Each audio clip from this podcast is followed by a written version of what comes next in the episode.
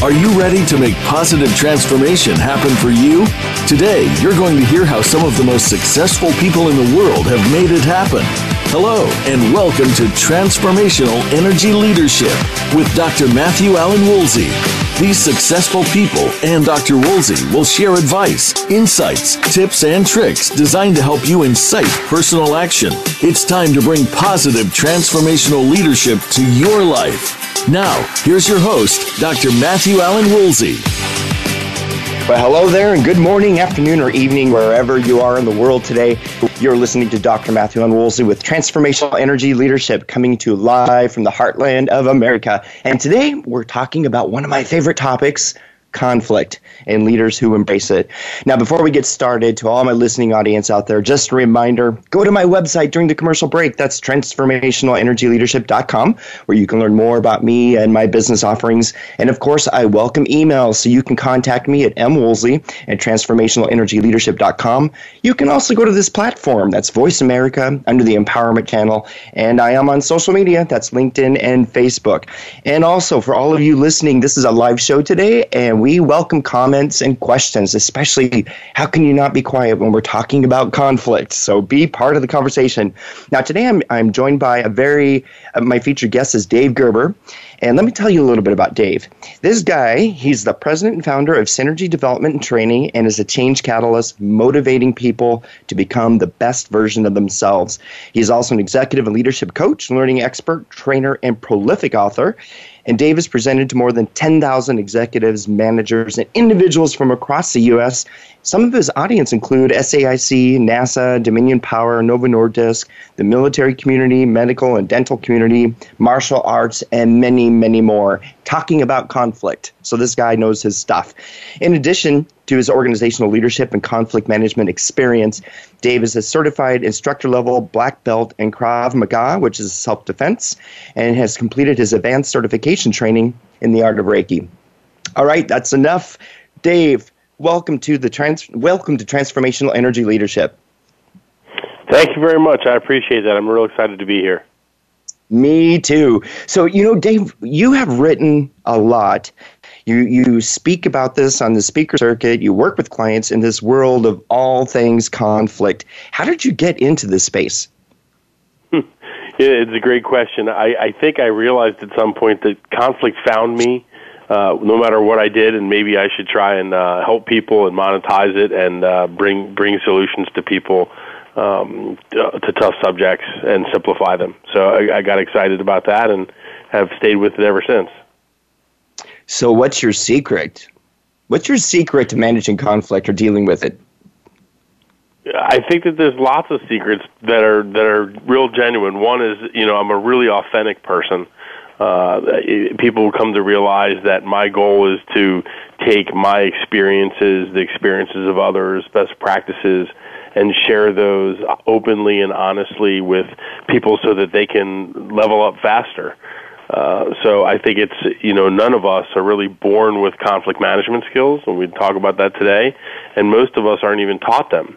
So, in addition to my background and uh, and education, I decided to to go back and and really study the the subject, you know, really deeply, including as you mentioned in my introduction, uh, the full contact uh, self defense form of Krav Maga. So even looking at that as a pull through for what we can learn in our professional and our personal lives. You you say that leaders need to seriously consider standardizing the real work place taboo. Conflict is not a dirty word. And, you know, for me, conflict, it conjures up so many mental, mental and physical reactions. They're not necessarily for me, but probably for a lot of people. And really, conflict, it's, it's framed as this negative thing. And, I, I you know, in those moments when we have conflict, our limbic system is triggered. You know, we fight, we, we or we want to flight and get out of there, or we just freeze. And I know for me, I, I just prefer to steer clear of conflict. So when you think about today's working environment, what's going on? Why is it so hard? Well, you know, to sort of address one of the things you just talked about is that, you know, our emotional center, you know, in our brain is in the same space as our long term memory, right? So, as you said, when people even hear the word conflict, they get a physical, guttural, physiological response. And in many ways, that response is similar to the response that people had when there were saber-toothed tigers. And it's it's a lot of flooding of the body, and it can can be a lot to process. Mostly, you know, people aren't taught the skills to have what I call productive confrontations or positive confrontations. You know, they haven't been taught how to plan for difficult discussions. If you really think about it, when I talk about standardizing conflict solutions, if you if you look at our society right now, we're really trying to ask goldfish to climb trees. You know, in many ways, we're asking people who come from different parts of the world with different cultures, uh, who had different teachers and different families and different parenting styles, all of whom had their own conflict management style. And now we're putting them all in a room or in a business, and we're saying, go to it and make it happen. And I just don't think that's realistic. And I and I've been talking about this for 15 years, and I think interestingly enough, society, which is now faced with a lot more conflict that's in your face, including the last election and politics, and and people's sensitivities are higher about all different types of things. It's even more of a reason why I think people and leaders are being more receptive, particularly progressive leaders, are being more receptive to wanting to take on what I call low hanging fruit. I mean, there are a lot of low hanging fruit solutions to conflict that we can standardize and help get everybody on the same page. Mm. And I and I would say that conflict is good. I, am sure you you agree with that as well. Is that that conf, conflict is good? It's just how do we approach it? So I talk about instead of thinking of it as conflict, think of it as proflict. Really, you know, conflict is not a dirty word. Uh, I, I, I taught a group once, and I asked them at the very beginning on a Saturday morning to think of all the swear words they could think of. You know, not to say them out loud, but and then I asked them afterward. I said, "How many of you came up with the word conflict?" And none of them did. So the first thing we have to do is we have to sort of change our association with the word, and we need to think about this with respect to opportunities instead of thinking about it as as only risks. And that's usually what people associate when they think of conflict. They think of risk. And if we talk about conflict, we might as well give it a basic definition. You know, conflict is really a disagreement about where we're going, uh, the end result, or how we're going to get there. And we can see that all the time, both personally and professionally, everywhere we go. So I talk about people needing to develop a, their own personal conflict radar, uh, their ability to detect it early and to practice their conflict management skills in lower level situations where it doesn't count quite as much before they get into the personal and the, the professional conflicts that are really tough. That's one of the things that I help people do and, and teach them models and skills and things to become more comfortable with ambiguity and how to move through that ambiguity. It's like the more you know in self defense, the less you are likely to have to actually use it. Yes, being comfortable with ambiguity is not necessarily comfortable for a lot of people, a lot of us. I, I like how you reframe it to proflict instead of conflict and viewing it as an opportunity. You know, I, you can't help but you know, j- just as I was thinking about the show and getting ready for it and looking at the news and such, you, there are so many, so many things going on. As you said, in, in, you know, when you want to think about the most recent election, for example, when I'm thinking about work and the sensitivity is so high, you've got you hear about bullying going on. You hear about micro inequity, in, inequities in the workplace. You know those subtle, unconscious messages that devalue others, and what has been, you know, what's been your experience working with people and organizations to address these types of things? Uh, it's a great question. First is we judge ourselves by our intentions, and we judge other people by their behavior. And when we slow down and we think about that, we realize that mm-hmm. when we are operating in the workplace, for instance, and we do something wrong that bothers someone, we really want them to assume and slow down and, and realize we didn't mean it that way. We didn't intend for it to be that way. However, when it's the other way around, we often associate the behaviors we see that we don't like with some negative intention. So the first thing is we have to almost give each other forgiveness beforehand and say, look, we're going to make mistakes. Let's figure out how we can talk about them. And that's a really huge thing is the ability to ask good open-ended questions and to to do so in a way where it doesn't force people to justify themselves, but to explain themselves. For instance, in the workplace, you, uh, an example might be, "Hey, you know, when you said that, it, it hurt my feelings. Did you mean to do that?" Most likely, people are going to say, "No, I didn't mean to hurt your feelings. It just came out with these words." So the first thing is separating people's intention versus their behavior. The next thing is really developing personal skills, greater personal skills and fluency around the subject of conflict so that it's easier to talk about. For instance, if, if it's okay with you, I'd like to share with you one particular model that leaders and individuals can use to really help solve conflicts the, in an easier and better way. Is that okay? Yeah, sounds great. So, Christopher Moore, a theorist, talked about all conflicts falling into one of five sources. And it's very important as we talk about this to remember we're trying to identify a primary source so that we can get to long term, long lasting solutions. Oftentimes, we have a tendency to say, oh, well, it's some of this source and it's some of that source. And that doesn't really help us when we actually want to identify and move forward with some actions to help rectify the situation. So, real quickly, the five the five are the first one, and they get more and more difficult to solve. And this is actually a part of the answer that you asked me about how do we go about. One of the things that happens is we mistake the source of conflict, and most of the time we end up believing it's personal. Mm. Uh, the first source of category or category is data. So data information. So there can be a conflict around do we agree on the data? Do we agree on the interpretation of the data? Do I have the data? Um, is the data you know up to date? Those kinds of problems. And and if you think about an intranet, and why a lot of organizations have an intranet, is so they can put out a ton of information. It's the same. Everybody can read it. It reduces the number of questions on those particular subjects. Maybe it's healthcare or days off or standard operating procedures. So that's the first level. And what I find is a lot of times there are data conflicts or the next level, which we talk about as interest conflicts or expectations those types of conflicts very quickly become relationship conflicts if they're not identified early. So, as far as conflict management is concerned, identifying the real source as early as possible is a huge thing. So, the second one is uh, interest and expectations, very common, as you can imagine. Um, particularly between leaders and and people who report to them. They may have a different interest. They may have stated it differently. There may be an expectation that one person just knows the answer, and so that's the second one. The third one is relationships, and you know when you don't take care of other issues, things become relationships. For the most part, and I'm an 80-20 guy, you know, there's probably 10% of the people you at work you'd invite to your home, 80% in the middle, and 10% you wish you didn't see. And, and ironically, I think probably the the last 10% is the one that most people end up having their conflicts with. Uh, the the the next one, the fourth one, is structural. And that's often very frustrating for people because that's like processes and rules and policies and most of that stuff wasn't created by the two people who were in conflict. So they sort of are frustrated, but there's not a lot either one can really do about it, even if it's a leader and a non-leader.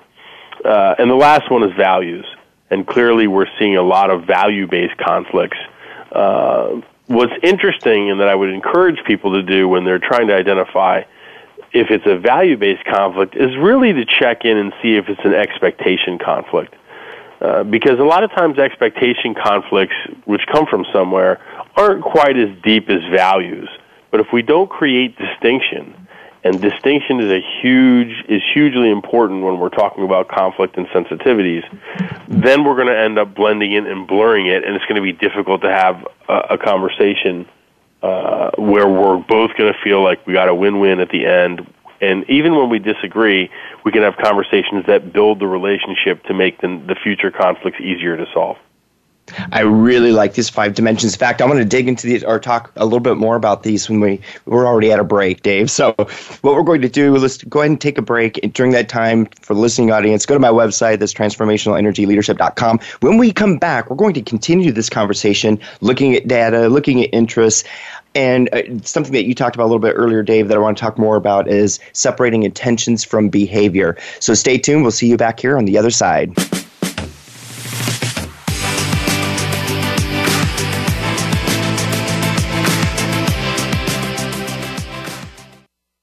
Become our friend on Facebook. Post your thoughts about our shows and network on our timeline. Visit facebook.com forward slash voice America. If you're lost in the dating world and need GPS, if you're stuck in dating hell and can't get out, if you're in need of a dating intervention, then Done Being Single with host Treva and Robbie Sharp is your lifeline to love. From hookups to happily ever after, learn how to navigate single life and find the one. Tune in to Done Being Single Saturdays 12 noon Pacific, 3 p.m. Eastern on the Voice America Empowerment Channel. Being Here with Ariel and Shya Kane is an ordinary person's guide to modern day enlightenment. This show is an exciting exploration that opens the door to living in the moment.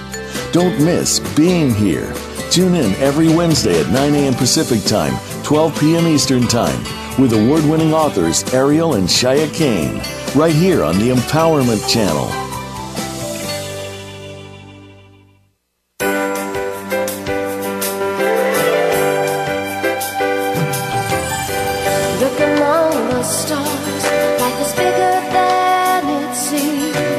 Inspired, encouraged, and connected on our lively award winning Healthy Living Power Hour, Star Style. Be the star you are, with host and empowerment architect Cynthia Brian. Live every Wednesday at 4 p.m. Pacific on the Voice America Empowerment Channel. Tune in to the Power Party for positive, uplifting, life changing talk radio. Visit starstyleradio.com.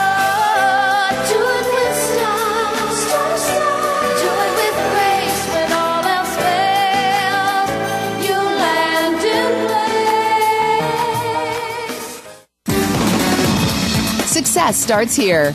VoiceAmericaEmpowerment.com. It's your world.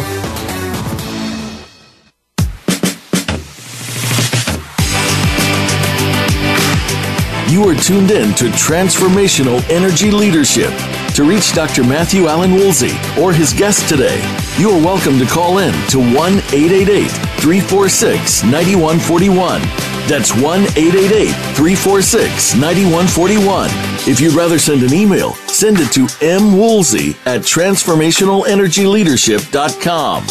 Now, back to this week's show.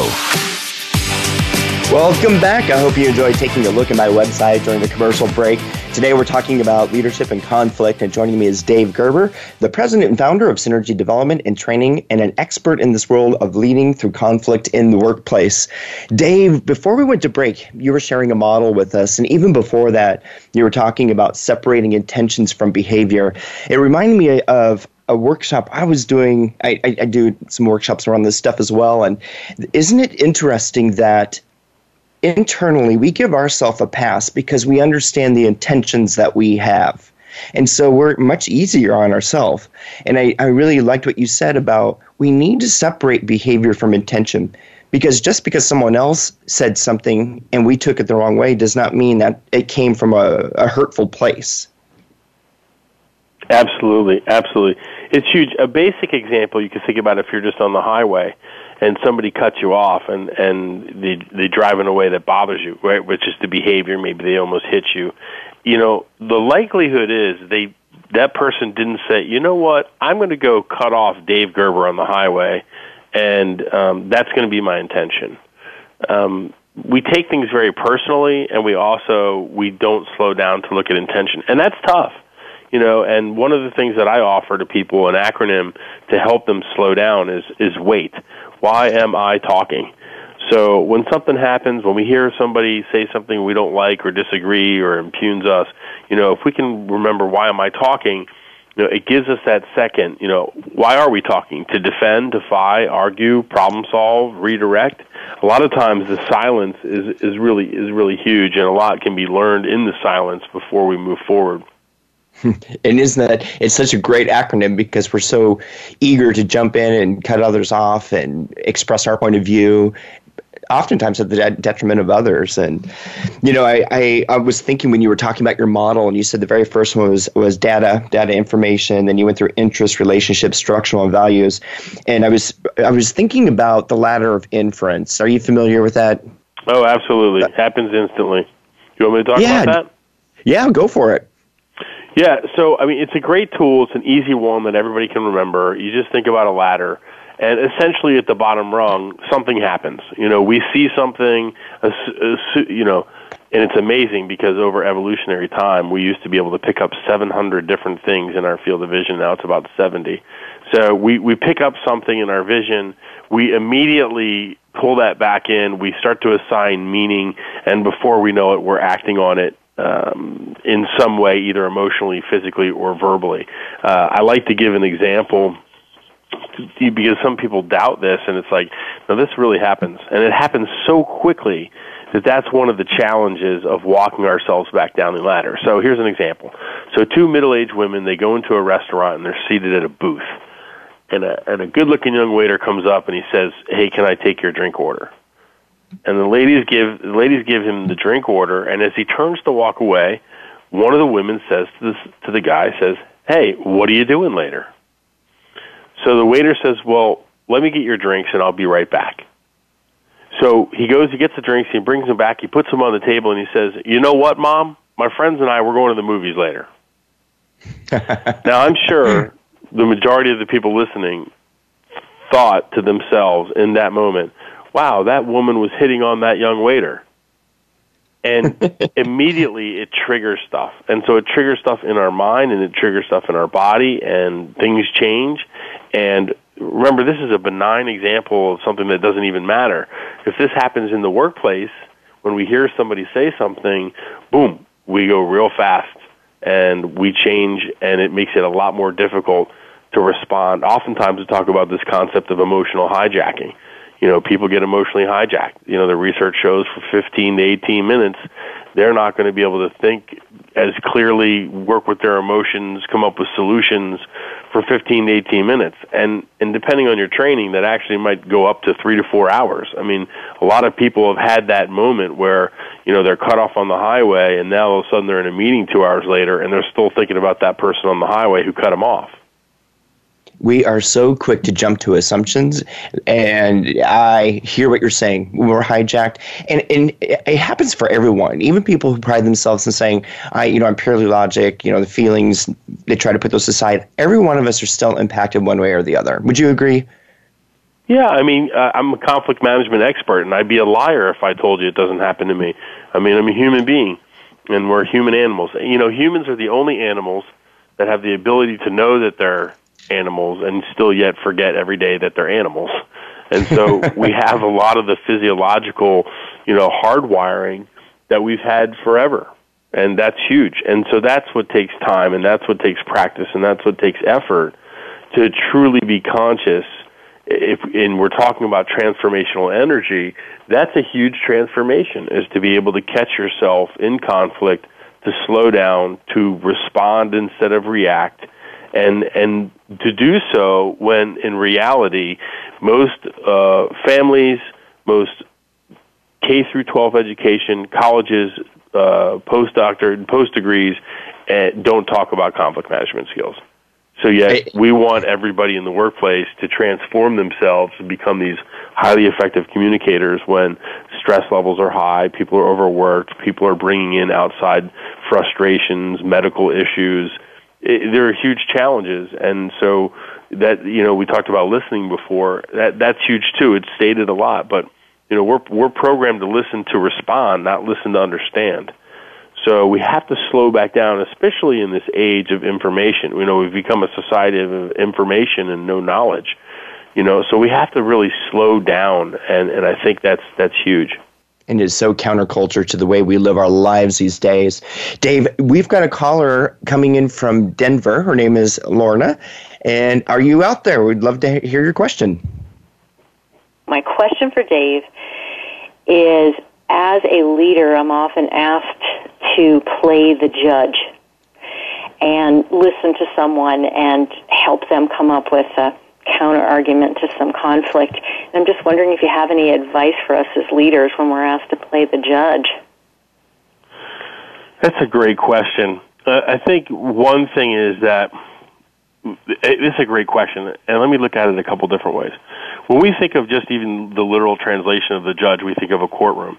When we think of a courtroom, when we think of a judge in a courtroom, one of the things that's specific is that it's a very two system The judge is going to tell us what we have to do. Whereas I, I'm my background's in mediation, and I would like to consider and, and ask leaders to move t- more towards a mediator role, where they can actually, which is much more of a with-based system. So the first thing is judges don't have time to hear all the facts and know all the context, and that's why most of the time, uh, or quite often, it's it, and I actually there's a judge that said if I make both parties equally unhappy, then I've won. So it becomes mm-hmm. almost a lose lose situation when we are in this judge role. And so if there's a way to move more to the mediator role, which is going to be using lots of questions, particularly what based questions, five to seven words long, what based questions, and avoiding questions that start with why. Because we want people to explain themselves, not have to justify themselves. So the first thing is to sort of say, you know what, I'm not going to take the role of judge. I'm going to take the role of uh, mentor, of coach, of mediator, and try and be the one who is actually more focused on process and allowing and giving my people the skills to be able to have better conversations with themselves. Because the other thing is, mediators help people get to solutions that they can own. Whereas, how often does a judge throw down the gavel, give the answer of who wins and who loses, and even the winner's not happy? So, I think the focus is to, and this goes back to skill set also. A lot of people don't have the skill set, particularly when I talk about standardizing uh, workplace conflict. I teach a particular model for how people can better prepare for conversations, reduce ambiguity, create disarming statements, and and do and do these you know conversations at a higher level, uh, including the leaders knowing how to be better prepared to reduce the ambiguity, which really just causes stress in the moment, and then a lot of times, particularly when we are short on time. We end up just rushing things, and usually somebody loses. Uh, so I'd be curious if you feel like that was a good answer for you. Oh, well, you just really reminded me that when I go back and I replay those situations, I realize that what I need to do is open with questions, not go into judge mode, not go into the to-do list as you expressed it. And and in, invariably, Dave, that's where I've come up short every time. If I just if I could reduce it to two words, it would be get okay. curious. Yeah. Yes. I was going to say the same thing, Dave. Get curious. So helpful. Thank you. You're very thank welcome. You. Thanks Appreciate the in. call. Yes, very much so.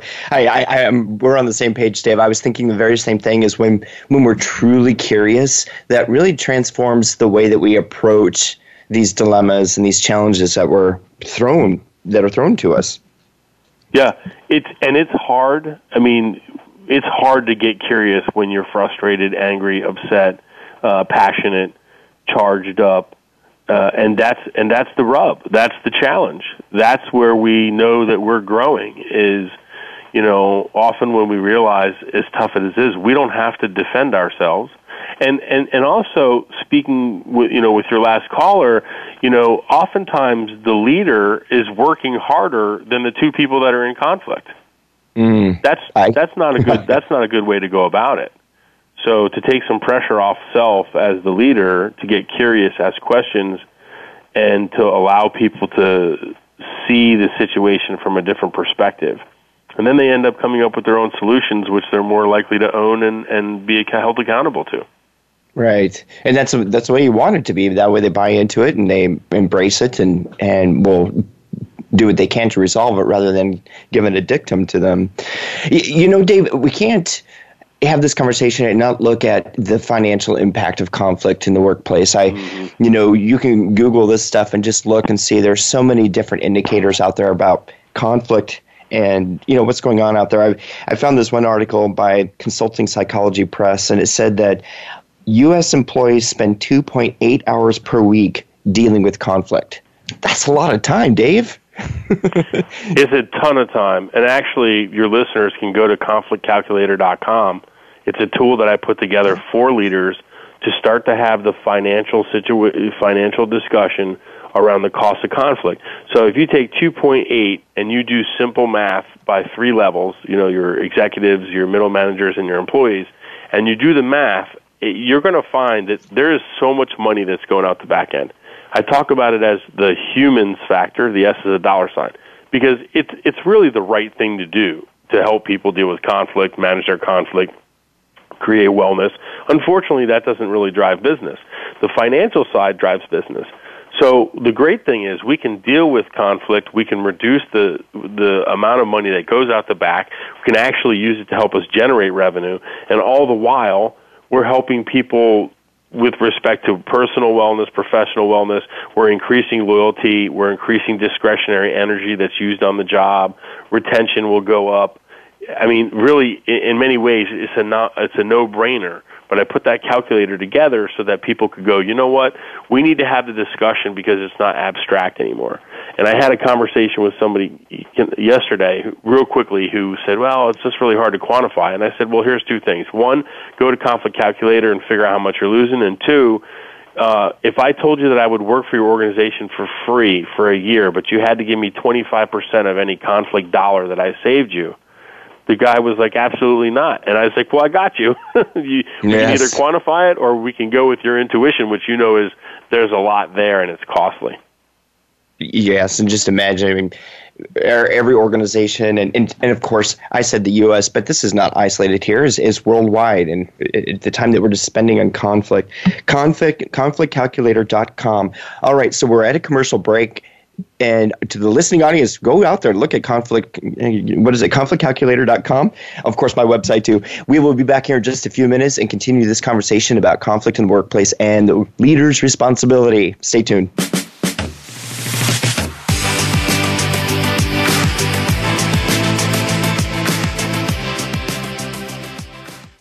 Think you've seen everything there is to see in online television? Let us surprise you. Visit VoiceAmerica.tv today for sports, health, business, and more on demand 24 7. Have you always known that something different was possible for your life and in the world? What if you could create beyond your current reality? If your relationships, finances, business, health, and life could be anything, what would they be? Join Heather Nichols for an invitation to discover what is true for you in every area of your life and for conversations loaded with pragmatic tools for how to create it. Listen live every Monday at noon Pacific and 9 p.m. Central European Time for Creating Beyond Reality on the Voice America Empowerment Channel. Do you desire to have the happiest, healthiest, most abundant life possible? Free from emotional hurt and pain, and full of physical, spiritual, and emotional health and healing? Listen for Surviving to Thriving Denitra Gary, your clinical social worker, takes you on a journey of knowing who you are from God's perspective as she gains insights from counselors, speakers, and educators to give you knowledge into who God created you to be. Tune in Wednesdays at 6 a.m. Pacific Time and 9 a.m. Eastern Time on the Voice America Empowerment Channel. It's your world. Motivate, change, succeed. VoiceAmericaEmpowerment.com.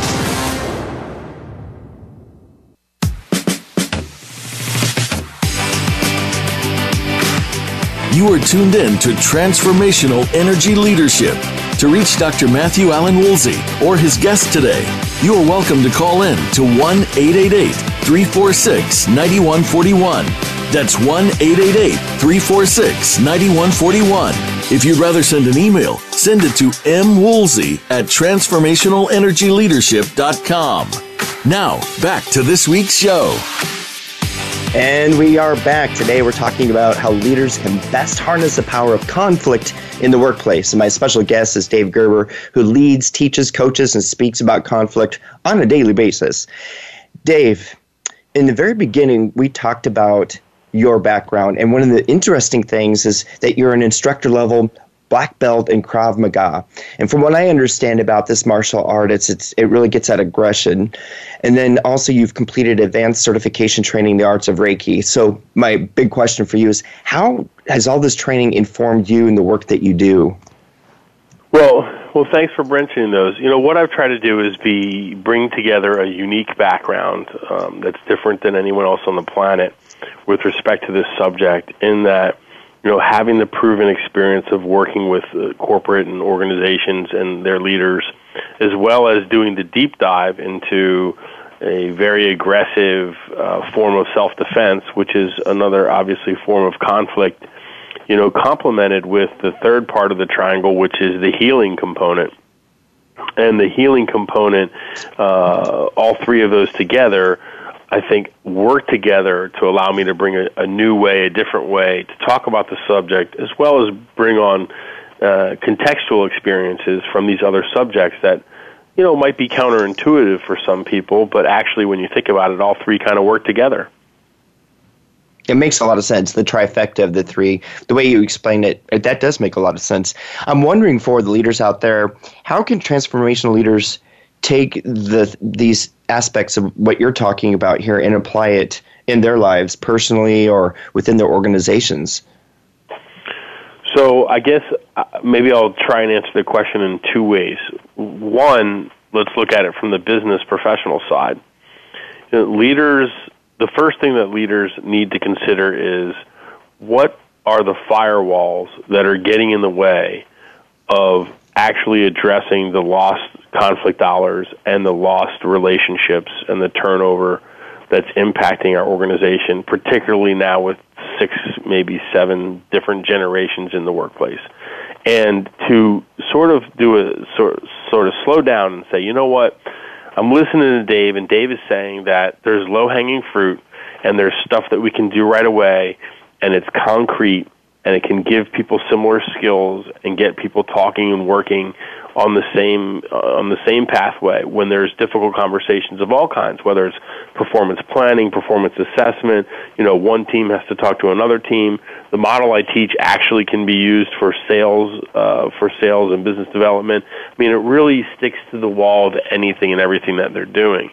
And so encouraging them to help themselves on a professional level as well as the people that they lead to develop a conflict fluency to develop skills to to start to feel more comfortable uh, and to realize that conflict's not a dirty word and it's something that they actually have the capacity to learn and to learn quickly, uh, which can make a huge uh, impact on, on the culture as well as the bottom line right away. So people often think, oh, I'm going to have to wait around for my return on investment. That's not really true. I mean, you know, if you have a room of 20 leaders and you do a full day training and they walk out and now all those 20 leaders are there for your company for the next seven, five, three, ten, fifteen years and are using similar skills, they're showing up to meetings better. They're showing up to tough conversations better. Uh, they're and, and everything, and all boats rise. So I think that realizing that you know from the right, getting it from the right source.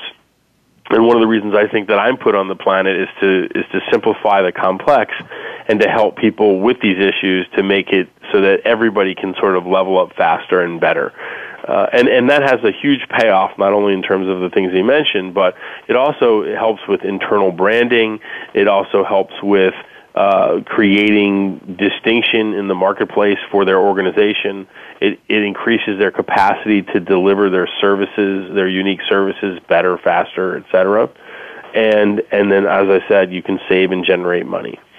From from the personal side, which is the the more challenging side, you know, in many ways um, what I realized was, you know, there's th- this triangle. There's this leader who has to have these solid conflict management skills and work with people at all levels within an organization. Also, that same leader didn't become a leader unless they had some kind of warrior spirit. And if the warrior spirit is not sort of addressed, then, you know, that's one part of the triangle that's not going to hold up. And then the last one, which I would say on a, I've been looking at for 20 something years, but more on a formal basis in the last two or so, three, is this concept of it's lonely at the top. And mm. if it's lonely at the top for leaders, then they're going to have to figure out a way to self generate, self heal, self propel themselves when they don't have many people that are around them who can help support them. And so for me, and, and hopefully in the next couple of weeks here, I'll be passing my master training in Reiki. What I wanted to do was bring this softer side, this healing side, to leaders that are progressive and that want to think about it, who understand the value of exercise and the uh, yoga and meditation, and realize that there's an even deeper level. And and I personally have experienced the deeper level um, not only through you know corporate relationships, personal relationships, but also the passing of my mother is coming up on a year, and I know that um, my capacity to bounce back to my work, bounce back to, as a father, uh, bounce back as a man, all couldn't have been done as quickly if I didn't have that deeper energy healing side. And so I think the three work together, and I think the three, what I've tried to do is help people of all different backgrounds really sort of not be able to discount what I'm talking about. So if I'm talking to people who are on the softer side, they're going to appreciate the healing side and, and component of conflict. If I'm talking to a soldier or more someone who's more warrior based, they're going to appreciate the background and the depth of knowledge that I've tried to get as a black belt instructor fortunately under two martial arts masters hall of famers so good lineage and then mm-hmm. like we started you know doing the solid work for organizations of all different kinds you know in, including co-authoring three of nasa's conflict management programs and and proven skills and techniques that work and and i think that because i've been able to put those together it's allowed me to really be authentic and raise my game and be able to speak to people of all backgrounds of all ages and to develop, you know, I have a tool that's a multi-generational conflict management tool. So I'm not sure if I got everything there you wanted to know, but I think that that is a, along with personal experiences, just like everyone has, and journeys of difficulties uh, that that I've moved through. Um, they've allowed me to sort of bring a different, you know, uh, presence when it comes to talking about these subjects. I to answer your question, yes, Dave, you answered it, and I really, really admire what you're talking about here is it's it's looking at the whole self. And the whole self is you have we have different roles in life to play. And what you're saying is, is it's important to nurture all of those dimensions. It's the skill part it's that warrior that the that's that aspect the healing aspect of it is all just so intertwined. And we have to nurture all those so that we can embrace conflict and and find the merit in what it has to offer in terms of emerging new ideas and and minimizing legal issues for an organization, for example. And it's it's imperative that the full self is, is present. And that's what I'm getting from you. Yeah, absolutely. And it takes time and it takes focus and takes energy and no one puts uh, metacognition or reflection on an invoice. You know, it's hard to um, bill back the company, you know, the, the fact that you spent some time thinking about a serious problem uh, and solving a serious problem, but you didn't write anything down, but yet it still solved, uh, you know, an obstacle that would have cost, you know, tons of time and money and resources.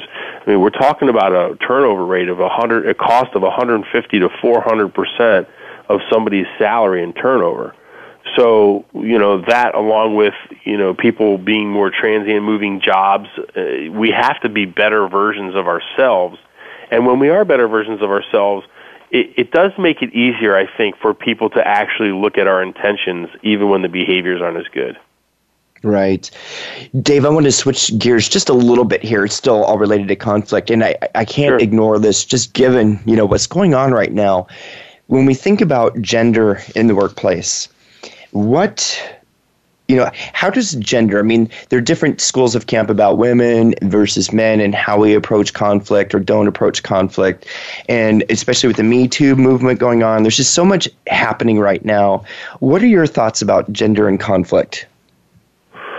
Oh wow. We could write a whole phd dissertation on that subject for sure. Yeah. Um, this is a really tough time for both uh, sexes, both genders, as they try and maneuver through um, the organization and move, maneuver through the issues that are coming up in society. And it's, it's really tough. I'm not exactly sure how to take this question because it's so big, and there are often there are some sociological patterns that sometimes people think of actually as stereotypes, which they're not. And so the first thing is everybody's different, and the definitions of masculinity and femininity have, you know, clearly uh, expanded. Maybe maybe I'll talk about it this way. You know, people talk about alpha males and alpha females and beta males and beta females. And I think I, I want to add something new to the conversation that most people haven't heard about, and that is I created a third category because I thought a third category was needed because it was very polar right now, this alpha beta thing. And mm-hmm. the third category is we actually have alpha ogre males and alpha ogre females. Um, and when we talk about alpha ogre, we're talking about the uh, hyper masculine on the male side. We're talking about the hyper masculine uh, negative behaviors that we've associated with with toxic masculinity forever. Uh, abuse, you know, language. Mm. Uh, most people are not falling into the ogre category. And when we actually add that category, we see that alpha males and alpha uh, and beta males are actually probably more similar because neither of those two categories are engaging the behaviors of hyper toxic masculinity. So it sort of gives us another way to think about this. And the same would be said on the female side. You know, um, they uh, the female side has alpha ogre as well. And I talk about a concept called dysfunction in the name of equality. And as we've moved in society and created greater, you know, equality between the two genders, um, two sexes, one of the things that's happened is females, eh, alpha females, have been moving. Many of them have been moving more towards alpha ogre female, meaning if we look at all the negative behaviors that women complained about men for the last 3,000 years, you know, now women are doing those behaviors. And so now when you have alpha ogre males and alpha ogre females who are engaging in behaviors which society has said are not healthy, drinking, you know, flipping people off when you're driving, um, not censoring language, being a bully, uh, which, mind you, the bullying, the, the, the, the women bullying, the girls bullying other girls is right now far worse than boys bullying other boys. It's it's it's a phenomenon that's incredible. And so what's happening is, is you're having a lot of this ogre behavior that's showing up that's really not alpha or beta. It's it's in its own category. And I think that's important for people to start thinking about because it, it, it may make it easier to sort of think about these and how people are showing up. And remember, these are there are sociological patterns. Not everyone is the same. For instance, I'm I'm an alpha male by definition. However, I have communication skills, collaboration skills, conflict management. I'm a Renaissance guy. I paint. You know, I listen to music. I do a lot of things that someone in a hundred years ago could have said, "Oh, well, that's feminine." Well, that's not how I show up. But I also know that I'm not abusing women. I'm not a misogynist. I'm not doing these types of hyper masculine or ogre types of behaviors. So I think mm-hmm. that's one way for people to start thinking about this whole alpha beta concept and how people are showing up in the workplace. Uh, the other piece I would say is this is really about respect. They're just fundamentally uh, respectful behaviors. And if you look, unfortunately, we're losing a lot of civility, basic civility, you know, in our society. People holding the doors, they don't say thank you. You know, the you know, um, sneezing or coughing and not covering their mouth. You know, talking at FaceTime at a bar on speakerphone. We've we we've lost our way with respect to understanding what is acceptable and what's not acceptable. And so, when every in a society where everybody gets a trophy and you have to love me equally no matter what I do, and we don't put bookends on what is acceptable in our society, that's that's room for trouble. Uh, and you can look historically. This goes all the way back to the 50s and 60s when they decided to get rid of character education in schools, and from there, with bro- quote unquote broken families, uh, families without fathers or families without mothers, and all the social things, along with finances, to create a very stressful place, now people are really responding emotionally. And that's one of the biggest challenges is that we're not having logical conversations because emotion and entitlement to be emotional uh, has, has in many ways gone overboard. This makes a ton of sense. And i think you know even and what's even complicating things even, more so is that we rely on our phones and texting and we really poo-pooed the value of what it means for dave you and me to sit here and have a conversation and it, well, like you said, we live in a very disposable society, and we saw that happen, particularly starting in the 80s and, and 90s with materialism. And it's moved its way into social media. It's moved its way into, you know, television. If we don't like something, we change the channel. If we Yeah. don't, you know, I mean, it's you can even look at attention span in schools, not only for kids but adults. What's their attention span? They're used to being able to watch a a quick YouTube video or a five minute piece or you know, 15 minutes is usually where people sort of their attention span starts to wander.